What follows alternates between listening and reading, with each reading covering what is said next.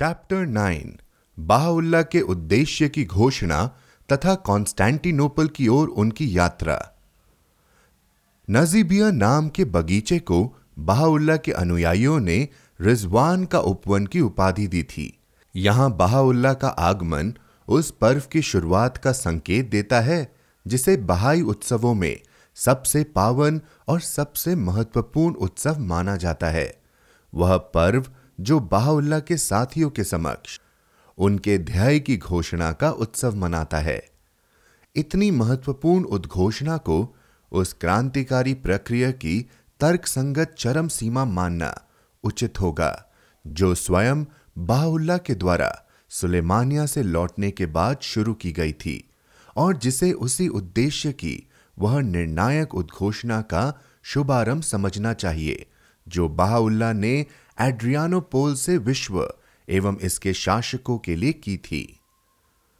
उस पवित्र कार्य के माध्यम से शियाचाल में बहाउल्ला के प्रकटीकरण के जन्म एवं बाब के अनुयायियों के सामने उस प्रकटीकरण की घोषणा के बीच दिव्य हस्तक्षेप द्वारा किया गया कम से कम दस साल का अंतराल अंततः समाप्त हो गया, जैसा कि स्वयं बाहुल्ला ने प्रमाणित किया है।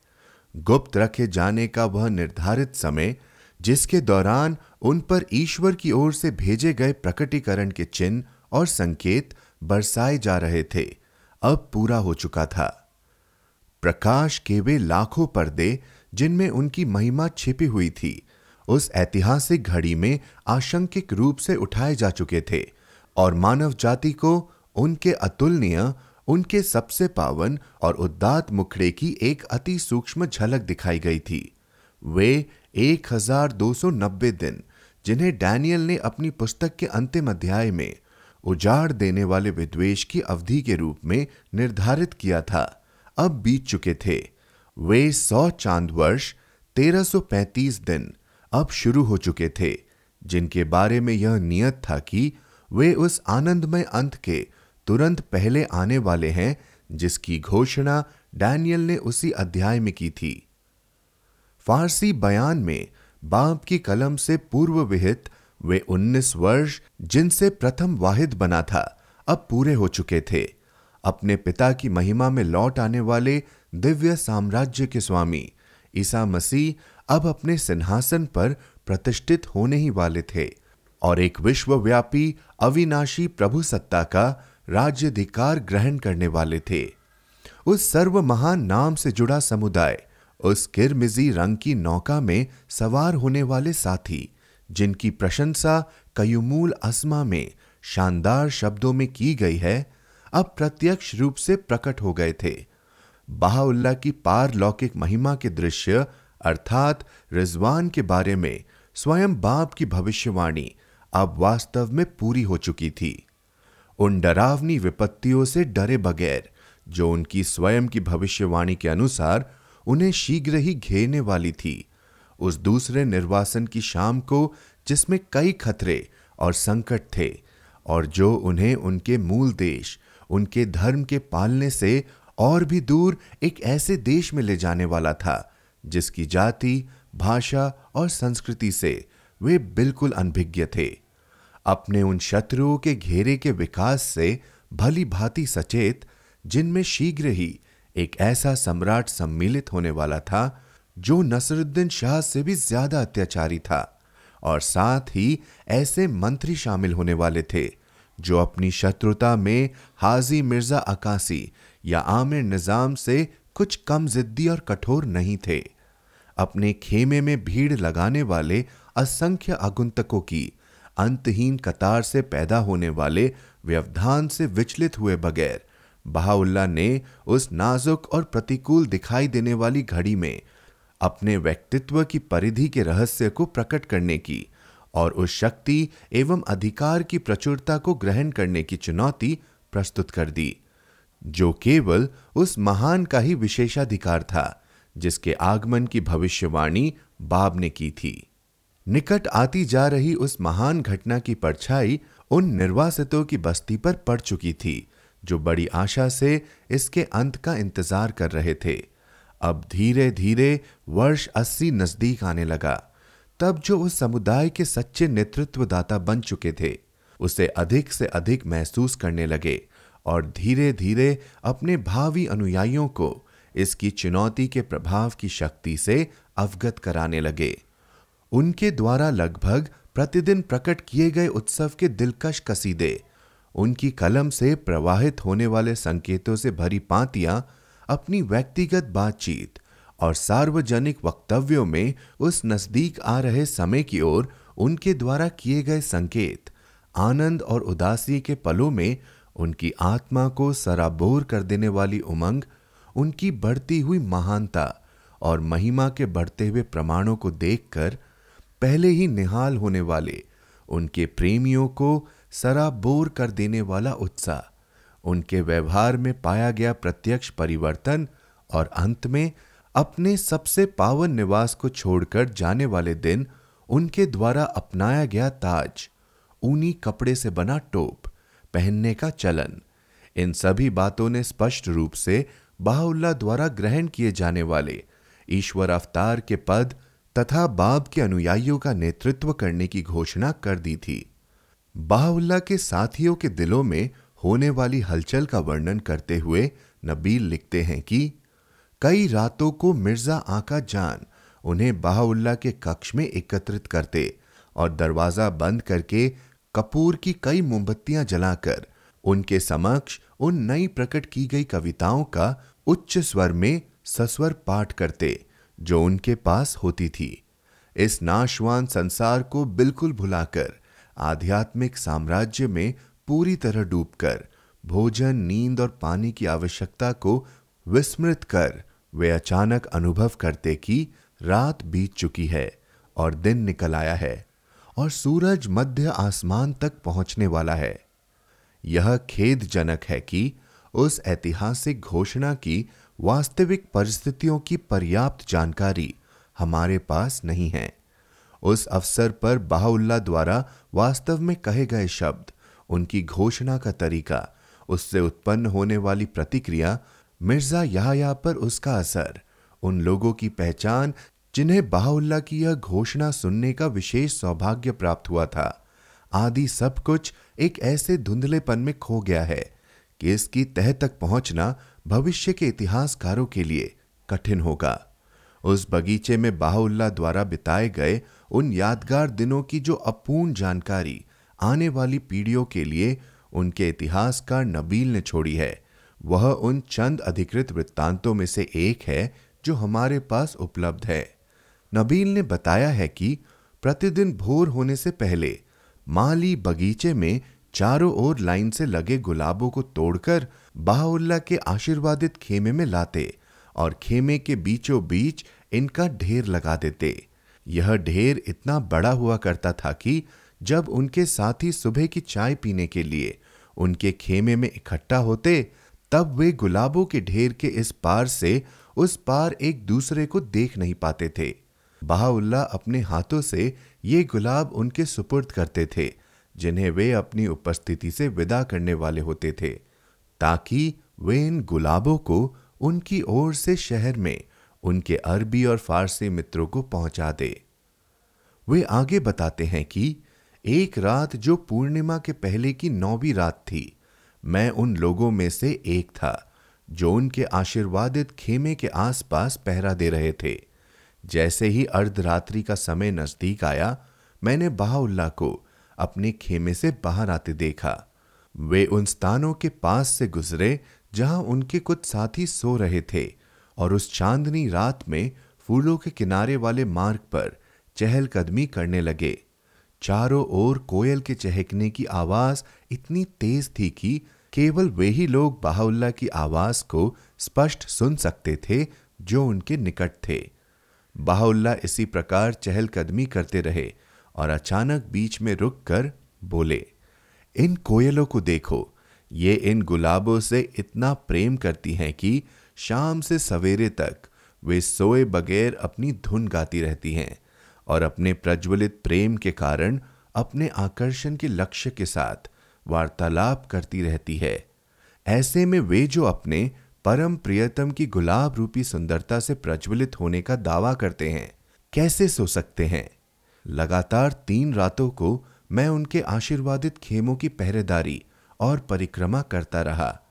प्रत्येक बार जब मैं उस पलंग के पास से गुजरा, जिस पर वे लेटते थे, मैं उन्हें जागा हुआ पाता और प्रतिदिन सुबह से शाम तक मैं उन्हें उन आगुंतकों के साथ बातचीत करते हुए पाता, जो बड़ी संख्या में बगदाद से लगातार वहाँ आ रहे थे।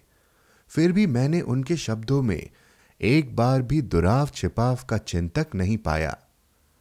इस ऐतिहासिक अवसर की प्रशंसा करते हुए किताब अकदस में बाहुल्ला ने इसे सर्व महान उत्सव, उत्सवों का सम्राट, ईश्वर का उत्सव कहा है। इसकी विशेषता बताते हुए उन्होंने इसे वह दिवस कहा है, पवित्रता के महासागर में डुबो दी गई, जबकि अपनी विशेष पाती में उन्होंने इसे वह दिवस कहा है, जिसमें समस्त सृष्टि पर क्षमा की हवा प्रवाहित की गई।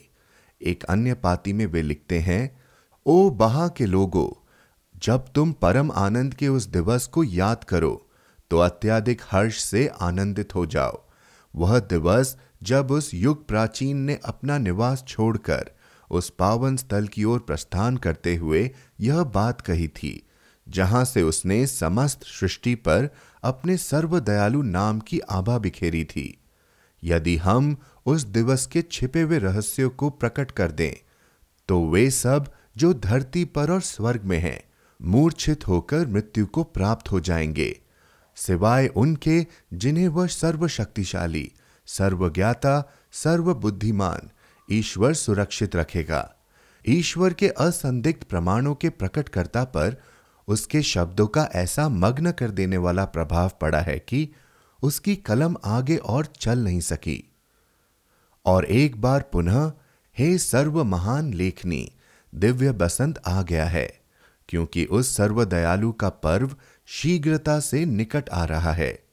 आनंदमय कहलाए जाने वाले हमारे नाम के क्षितिज से आनंद का सूर्य चमक रहा है, क्योंकि ईश्वर के नाम का साम्राज्य सृष्टि और स्वर्गों के रचयिता। तुम्हारे स्वामी के नाम के श्रृंगार से यह सजाया जा चुका है। सावधान रहो, ताकि कोई भी वस्तु तुम्हें इस दिवस की महानता की प्रशंसा करने से न रोके। एक ऐसा दिवस जब तेज और शक्ति की उंगली ने पुनर्मिलन की मदिरा की मुहर खोल दी है और उन सभी को बुलाया है जो स्वर्गों में तथा धरती पर हैं। यह वह दिवस है जब वह अदृश्य जगत पुकार रहा है। हे धरती, महान है तेरी धन्यता, क्योंकि तुझे तेरे ईश्वर के चरणों का स्पर्श मिला है और उसके महान सिंहासन के स्थान के रूप में चुना गया है। कहो, वह जिसने तुम्हारे समक्ष वह गुप्त और बहुमूल्य मणि प्रकट की है, काश तुम इसे खोज पाते। वही है वह जो समस्त वस्तुओं का एकमात्र परम प्रियतम है चाहे वे अतीत की हो या भविष्य की। और एक बार फिर, उठ खड़े हो और समस्त सृष्टि के समक्ष यह संदेश घोषित कर दो कि उसने जो सर्वदयालु है, अपने कदम रिजवान की ओर बढ़ाए हैं और इसमें प्रवेश किया है। अतः प्रसन्नता के इस उद्यान की ओर लोगों का मार्गदर्शन करो, जिसे ईश्वर ने अपने स्वर्ग का सिंहासन बनाया है। इस स्वर्ग के अंदर और इसके सर्वोच्च कक्षों की ऊंचाइयों से स्वर्ग की सेविकाएँ पुकार उठी हैं। और यह जयकार की है, ओ तुम उच्च साम्राज्यों के निवासियों, खुशियाँ मनाओ, क्योंकि उस सर्व महिमामय के नाम पर स्वर्गों के अंतरतम हृदय में उस युग प्राचीन की उंगलियाँ सर्व महान तुरी बजा रही है। कृपा के हाथों ने अनंत जीवन के प्याले बांटे हैं। आगे आओ और अपना भाग ग्रहण करो। और अंत में, हे लेखनी, तुम सृष्टि के जगत को भूल जाओ और अपने उस स्वामी के मुखड़े की ओर उन्मुख हो जाओ, जो सभी नामों का स्वामी है।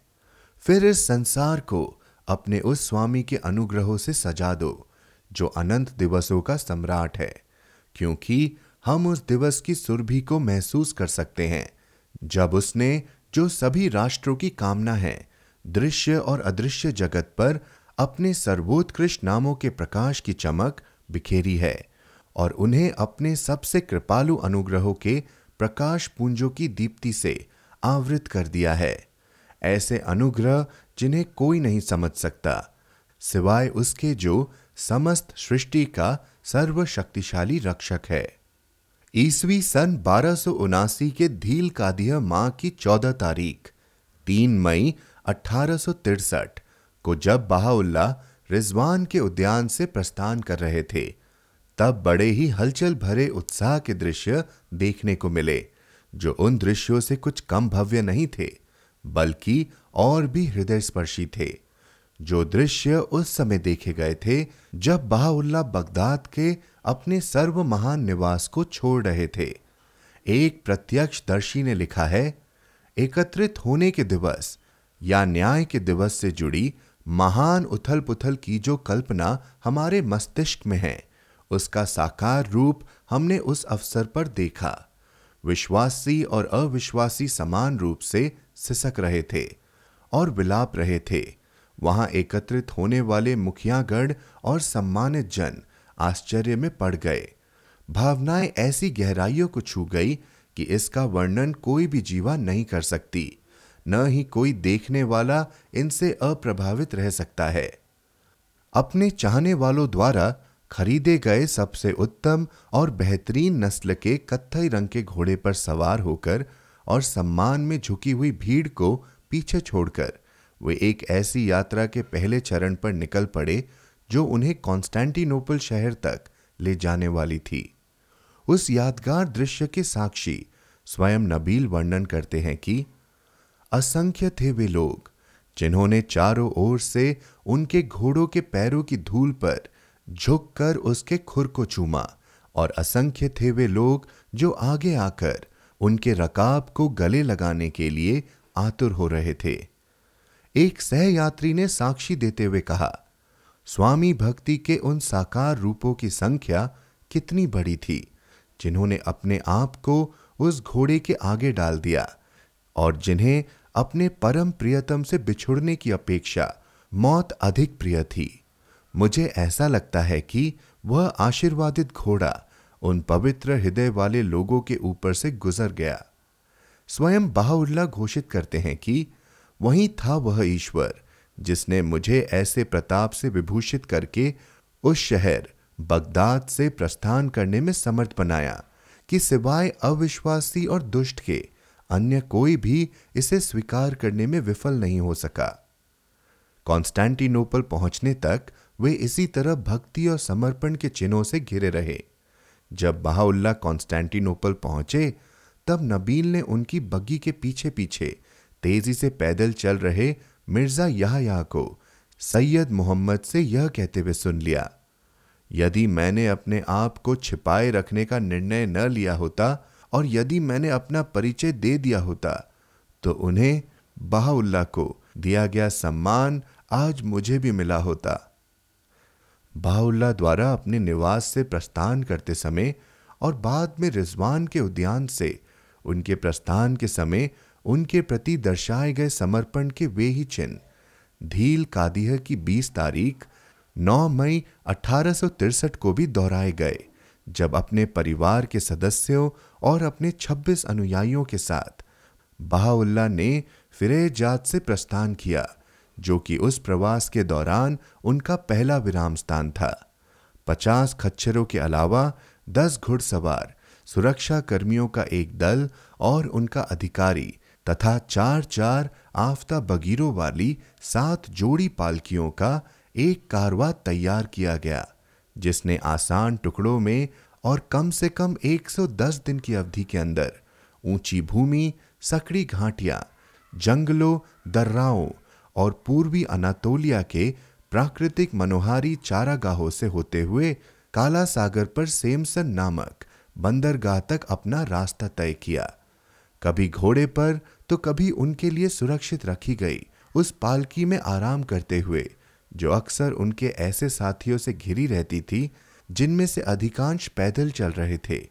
जब बाहुल्ला उत्तरी दिशा की ओर बसंत के पथ पर यात्रा कर रहे थे तो नामिक पाशा के लिखित आदेशों के कारण वे जहाँ से भी गुजरे, उन जिलों के वलियों, मुस्तरीफों काइम मकामों, मुदीरों, शेखों, मुफ्तियों और कादियों, शासकीय अधिकारियों और प्रतिष्ठित व्यक्तियों ने उनका उत्साहपूर्वक स्वागत किया। कारकुक, इरबिल और मौसुल में जहाँ वे तीन दिन रुके, निसीबिन, मर्दिन एवं दियार बाक्र में, जहाँ कुछ दिनों का पड़ाव डाला गया।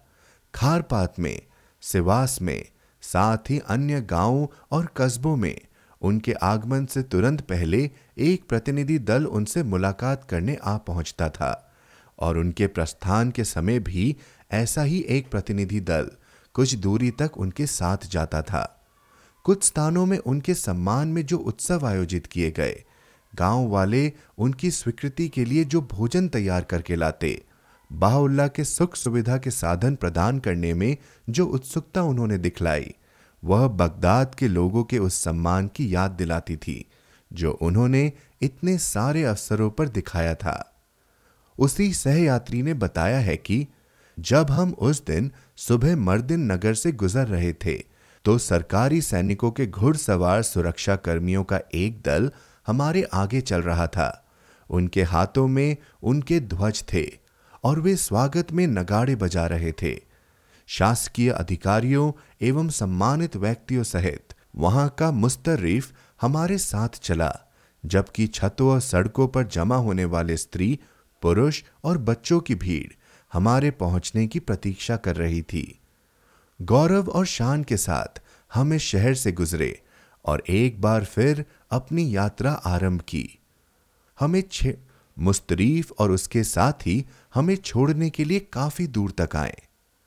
नबील ने अपने वर्णन में लिखा है कि उस यात्रा में जिन लोगों के साथ हमारी भेंट हुई, वे सभी एक मत थे कि उन्होंने इस मार्ग पर किसी को भी ऐसी अवस्था में यात्रा करते हुए, ऐसा आतिथ्य सत्कार करते हुए तथा प्रत्येक को उसकी कृपा का इतना महान हिस्सा देते हुए पहले कभी नहीं देखा था, जबकि उस मार्ग पर कॉन्स्टेंटिनोपल और बगदाद के बीच गवर्नरों और मुशीरों का लगातार आना जाना लगा रहता है।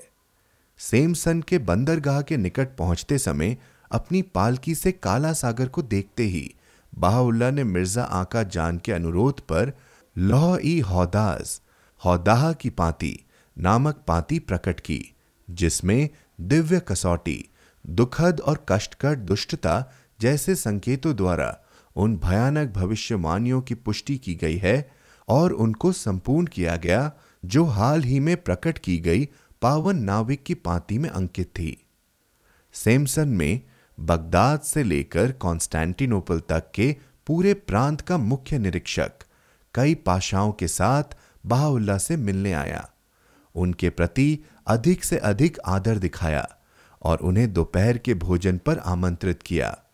परंतु जैसा कि बाहुल्ला ने पावन नामिक की पाती में भविष्यवाणी की थी, उनके वहाँ पहुँचने के कुछ ही दिन बाद उन्हें एक तुर्की जहाज़ पर भेज दिया गया और तीन दिन बाद हिजरी सन 1280 के रबीउल अव्वाल माह की पहली तारीख को 16 अगस्त अठारह दोपहर में उन्हें उनके सह निर्वासियों के साथ कॉन्स्टेंटिनोपल के बंदरगाह पर उतार दिया गया।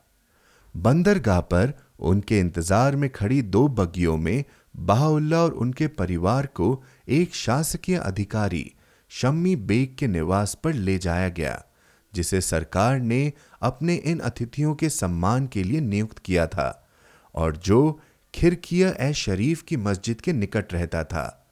बाद में उन्हें विसी पाशा के उस निवास में ले जाया गया, जो और भी बड़ा था और सुल्तान मोहम्मद की मस्जिद के पड़ोस के इलाके में स्थित था। यह कहा जा सकता है कि ऑटोमन साम्राज्य की राजधानी और खलीफा सरकार के सिंहासन कॉन्स्टेंटिनोपल जिसे मोहम्मदी इस्लाम का गुंबज कहते हैं, लेकिन जिसे बाहुल्ला ने वह स्थल कहा है, जिस पर अत्याचार का सिंहासन स्थापित किया गया था। में बाहुल्ला के आगमन पर बहाई इतिहास की पहली शताब्दी का सबसे भयानक और आपदाग्रस्त, किंतु सबसे महिमाशाली अध्याय प्रारंभ हुआ। अब एक ऐसी अवधि की शुरुआत हो रही थी, जिसमें असंख्य अभाव एवं अपूर्व विपत्तियों के साथ श्रेष्ठतम आध्यात्मिक विजय जुड़ी हुई थी। बाहुल्ला के सेवा काल का सूर्य अपनी चरम सीमा पर बस पहुँचने ही वाला था। उनके विधान के शौर्यकाल के निर्णायक वर्ष निकट आ चुके थे।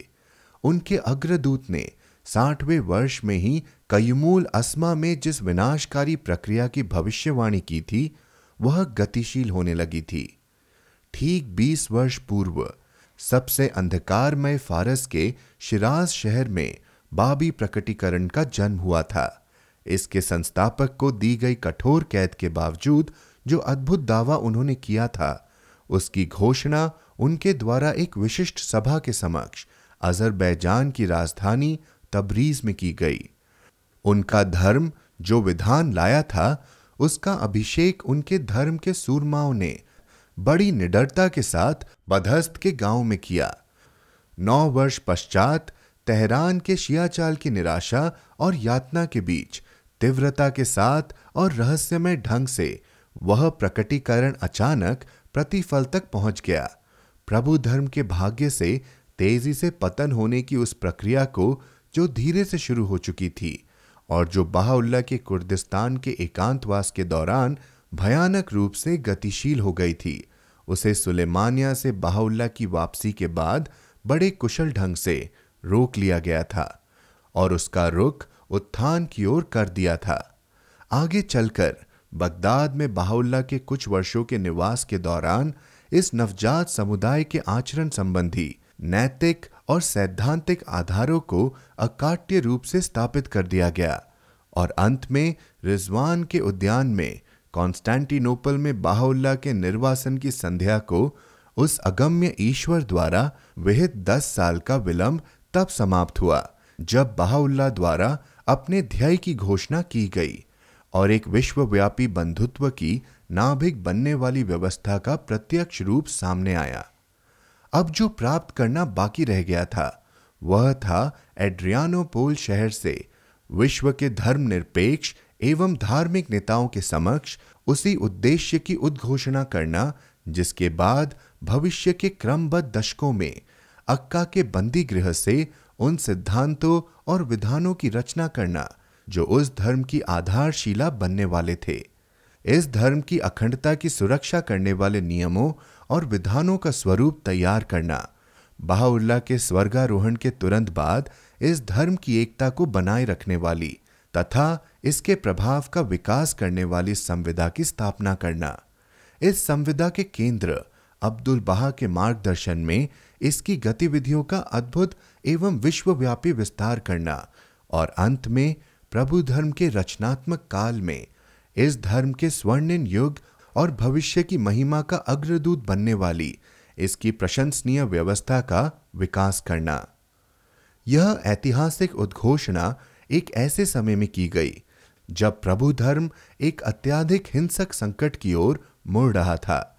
यह घोषणा मुख्य रूप से धरती के उन सम्राटों एवं ईसाई तथा मुसलमान धार्मिक नेताओं को संबोधित की गई थी, जो अपनी अपार प्रतिष्ठा, प्रभाव और अधिकार के कारण अपनी प्रजा और अनुयायियों के निकटतम भाग्य के लिए भयावह और अपरिहार्य रूप से उत्तरदायी थे। यह कहा जा सकता है कि उस उद्घोषणा का प्रारंभिक दौर कॉन्स्टेंटिनोपल में तब शुरू हुआ था, जब बहाउल्ला ने स्वयं सुल्तान अब्दुल अज़ीज़ को एक संदेश संबोधित किया था। यह खेदजनक है कि इस संदेश की विषय वस्तु हमारे पास उपलब्ध नहीं है। इस सुल्तान ने अपने आप को इस्लाम के पैगंबर के प्रतिनिधि की उपाधि दी थी। वह एक शक्तिशाली साम्राज्य का शासक था। दिव्य सम्मान प्राप्त करने वाले विश्व के शासकों में यह शक्तिशाली और प्रतापी व्यक्ति सर्वप्रथम था और ईश्वर का दंडदायी न्याय प्राप्त करने वाला पूरब का पहला सम्राट भी यही था। यह संदेश इसलिए भेजा गया था क्योंकि इस सुल्तान की राजधानी में इन निर्वासितों के आगमन के चार माह बाद इस सुल्तान ने एक निंदनीय आदेश जारी किया। जिसमें उसने कड़ाके की ठंड के मौसम में और अत्यंत अपमानजनक परिस्थितियों में इन लोगों को अचानक और अकारण ही देश निकाला देकर अड्रियानो पल भेज दिया, जो उसके साम्राज्य की दुरस्त सीमाओं पर स्थित था। सुल्तान और उसके मुख्यमंत्री अली पाशा और फुआद पाशा ने जो दुर्भाग्यपूर्ण और घृणित निर्णय लिया था, उसका मुख्य कारण था सबलाई पोर्ट में फारस के राजदूत मशीरुद दौलिह मिर्ज़ा हुसैन खान का षड्यंत्र।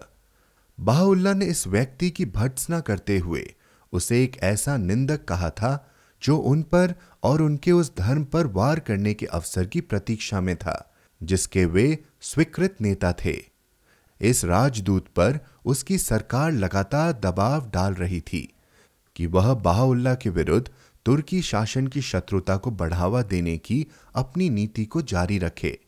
उसका दुस्साहस तब और भी बढ़ गया जब बाहुल्ला ने उस परंपरागत चलन का अनुसरण करने से इनकार कर दिया, जिसके तहत सभी सरकारी अतिथियों, चाहे वे कितने ही उच्च पद पर क्यों न हो, के लिए यह आवश्यक था कि राजधानी पहुँचने पर वे शेखुल इस्लाम, सदर आज़म तथा विदेश मंत्री से व्यक्तिगत रूप से मिलने जाएँ। बाहुल्ला तो उन मंत्रियों, कमाल पाशा और फारस के दरबार में पूर्व के एक तुर्की राजदूत से भी मिलने नहीं गए, जो उनसे भेंट करने के लिए पहले ही आ चुके थे मिर्ज़ा हुसैन खान को बाहुल्ला के उस सीधे, सच्चे और स्वतंत्र व्यवहार ने नहीं रोका, जो फारस के राजकुमारों के उन लालची अनुचरों के व्यवहार के इतना विपरीत था, जो राजधानी पहुँचते ही प्रत्येक दरवाजे से ऐसे भत्ते और उपहारों की याचना करते थे जो वे प्राप्त कर सके। फारस के दूतावास में उपस्थित होने और इसके प्रतिनिधि द्वारा उनसे की गई भेंट के बदले में उनसे मिलने जाने की बाहुल्ला की अनिच्छा के कारण मिर्ज़ा हुसैन खान अप्रसन्न था और अपने प्रयासों में अपने साथी हाजी मिर्ज़ा हसन साफा और और अपने प्रयासों में अपने साथ ही हाजी मिर्ज़ा हसन सफ़ा, जिसे उसने बाहुल्ला के बारे में गलत बातें फैलाने के निर्देश दिए थे, का समर्थन पाकर अपने शासकीय पद के प्रभाव के साथ साथ मुल्लाओं, प्रतिष्ठित व्यक्तियों और सरकारी अधिकारियों के साथ अपने व्यक्तिगत संबंधों के माध्यम से वह बाहुल्ला को एक ऐसा घमंडी और अहंकारी व्यक्ति सिद्ध करने में सफल रहा, जो अपने आप को किसी कानून के अधीन नहीं समझते थे, जो ऐसे षड्यंत्रों का इरादा रखते थे, जो समस्त स्थापित प्राधिकार के प्रतिकूल थे, और जिनकी दृष्टता के परिणाम स्वरूप उनके और फारस की सरकार के बीच गंभीर मतभेद उत्पन्न हो गए थे। इन अति दुष्ट षड्यंत्रों को स्वीकृति देने वाला केवल मिर्ज़ा हुसैन खान ही नहीं था। अब्दुल बहा के अनुसार अन्य लोगों ने भी उन निर्वासितों की निंदा की और उन पर कलंक लगाते हुए उन्हें पूरे संसार को हानि पहुँचाने वाले, संधियों और संविदाओं का नाश करने वाले, सभी देशों के लिए अनिष्ट कर, तथा हर प्रकार के दंड और सजा के हकदार कहा। सदर आज़म के साले जैसे अति आदरणीय व्यक्ति को यह उत्तरदायित्व दिया गया कि वह उस कैदी, बाहुल्ला को उसके विरुद्ध घोषित किए गए आदेश से अवगत कराए। एक ऐसा आदेश जो तुर्की और फारस के साम्राज्य की सरकारों का आपसी गठबंधन सिद्ध कर रहा था और जो अंत में सल्तनत, खलीफत और काजार राजवंश पर इतने दुखद परिणाम लाया। जब बहाउल्ला ने उस राजदूत से मिलने से इनकार कर दिया, तब उसे अपनी बचकानी और तुच्छ टिप्पणियाँ अब्दुल बहा और आकाए कलीम के समक्ष पेश करके संतुष्ट होना पड़ा। जिन्हें उस राजदूत से मिलवाने की ज़िम्मेदारी सौंपी गई थी और जिन्हें उसने बताया कि वह तीन दिन के बाद उस आदेश का उत्तर लेने के लिए लौटेगा, जिसे पहुँचाने का उसे आदेश दिया गया था। उसी दिन बाहुल्ला द्वारा एक ऐसी पांति प्रकट की गई, जो गंभीर रूप से निंदात्मक शैली में लिखी गई थी और जिसे उन्होंने अगले दिन सुबह एक मुहर बंद लिफाफे में शम्मी बेग के हवाले कर दिया। और उसे यह निर्देश दिए कि वह इसे अली पाशा के हाथों में पहुँचाए और कहे कि यह पाती ईश्वर की ओर से भेजी गई है। बाद में शमसी बेग ने आकाए कलीम को बताया कि मैं नहीं जानता कि उस पत्र में क्या लिखा था, क्योंकि जैसे ही महामंत्री ने उसे पढ़ा तो उसका रंग किसी लाश जैसा सफ़ेद हो गया और वह बोला ऐसा लगता है जैसे कोई राजाओं का राजा अपने दीनतम दास को आदेश दे रहा हो और उसके आचरण को सुधार रहा हो। उसकी हालत इतनी बुरी थी कि मैं उसके सामने से चला आया। कहा जाता है कि उस पाती द्वारा डाले गए प्रभाव के बारे में टिप्पणी करते हुए बाहुल्ला ने कहा, उस पाती की विषय वस्तु को जान लेने के बाद सुल्तान के मंत्रियों ने हमारे विरुद्ध जो कार्यवाही की उसे अनुचित नहीं ठहराया जा सकता। परंतु इस पाती को पढ़ने से पहले जो कार्य उन्होंने किए, वे न्यायोचित नहीं ठहराए जा सकते। नबील के अनुसार वह पाती काफ़ी लंबी थी। उसके प्रारंभिक शब्द स्वयं सुल्तान को संबोधित थे। इसमें सुल्तान के मंत्रियों की बड़ी कड़ी निंदा की गई थी। उनकी अपरिपक्वता और अयोग्यता को खोलकर रख दिया गया था।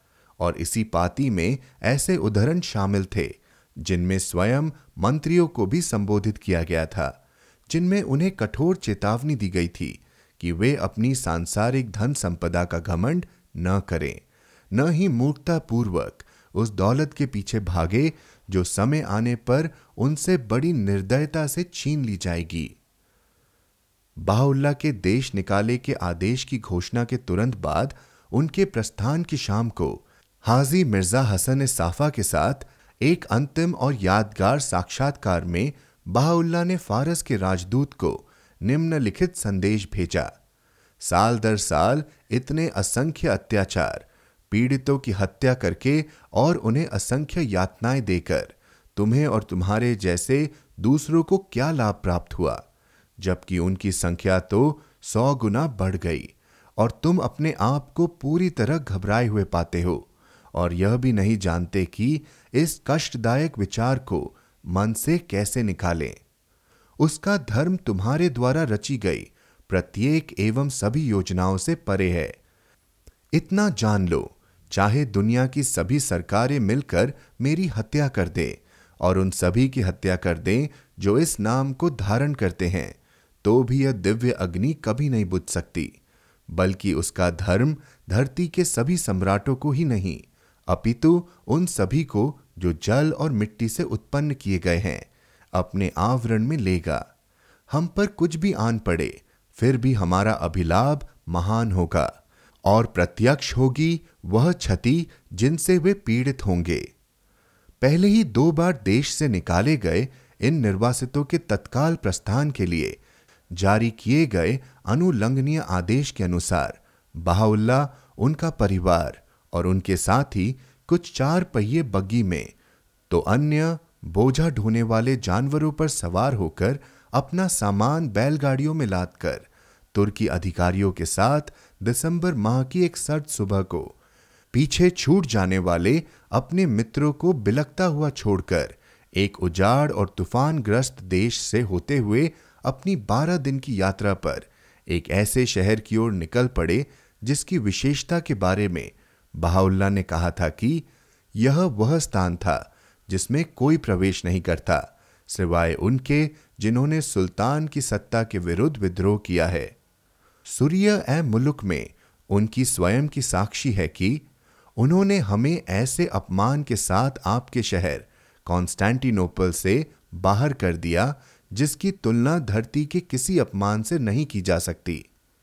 आगे वे कहते हैं न तो मेरे परिवार के पास, न ही उनके पास जो मेरे साथ थे। उस अत्यधिक सर्द मौसम से अपनी सुरक्षा करने के लिए ज़रूरी कपड़े थे। एक बार फिर वे कहते हैं, हमारे शत्रुओं की आँखें भी हम पर रोई और उनसे परे प्रत्येक समझदार व्यक्ति की भी। नबील शोक व्यक्त करते हैं कि इस निर्वासन को इतनी विनम्रता के साथ सहन किया गया कि इसका बयान करते हुए कलम आँसू बहाती है और इसके वर्णन का बोझ सहन करने से पृष्ठ शर्मिंदा हो जाता है। इसी इतिहासकार ने अंकित किया है, उस वर्ष इतनी तेज ठंड थी कि वृद्धों ने ऐसा पहले कभी नहीं देखा था। इसकी तीव्रता के कारण तुर्क और फारस दोनों के कुछ क्षेत्रों में पशु बर्फ़ में दबकर खत्म हो गए। मादान नुक्रिय में यूफ्रेटस नदी का उत्तरी भाग कई दिनों तक बर्फ़ से ढका रहा। यह एक अपूर्व प्राकृतिक घटना थी, जबकि दियार बक्र की नदी का पानी कम से कम 40 दिन तक जमा रहा। एड्रियानो पोल का एक निर्वासित बताता है कि झरनों से पानी लाने के लिए उनके बिल्कुल नज़दीक बहुत बड़ी आग जलानी पड़ती है, जो उनके पिघल जाने के बाद भी कई घंटों तक जलती रहती है। बारिश और तूफ़ान में सफ़र करते हुए यहाँ तक कि कभी कभी रात भर यात्रा करके थोड़े थोड़े समय के लिए पड़ाव डालने के बाद, हिजरी सन 1260 के रजब माह की पहली तारीख 12 दिसंबर अठारह को ये थके हुए यात्री अपने गंतव्य स्थान को पहुँच गए। यहाँ उन्हें खान अरब में ठहरा दिया गया, जो इज़्ज़त आका के घर के पास स्थित एक दो मंजिला धर्मशाला थी। तीन दिन पश्चात बाहुल्ला और उनके परिवार को एक ऐसे निवास में ठहरा दिया गया, जो केवल गर्मी के दिनों के लिए उपयुक्त था। किंतु एक सप्ताह पश्चात उन्हें एक बार फिर वहाँ से हटाकर एक अन्य निवास में ठहरा दिया गया, जो उसी क्षेत्र में स्थित एक मस्जिद के निकट था। लगभग छह माह के बाद उन्हें थोड़े और बड़े मकान में ले जाया गया, जो अमरुल्ला ईश्वर के आदेश का निवास के नाम से जाना जाता था और सुल्तान सलीम की मस्जिद की उत्तर दिशा में स्थित था। और इस प्रकार बाहुल्ला के जीवन काल के एक और सबसे नाटकीय काल के शुरुआती दृश्य पर पर्दा गिरा। अब पर्दा उठता है उस पहली बहाई शताब्दी पर, जिसे सबसे उथल पुथल वाली और संकटपूर्ण अवधि कहा गया है। एक ऐसी अवधि जिसका उस काल के सबसे महिमाशाली दौर, विश्व और इसके शासकों के समक्ष बाहुल्ला के संदेश की घोषणा से पहले आना नियत था।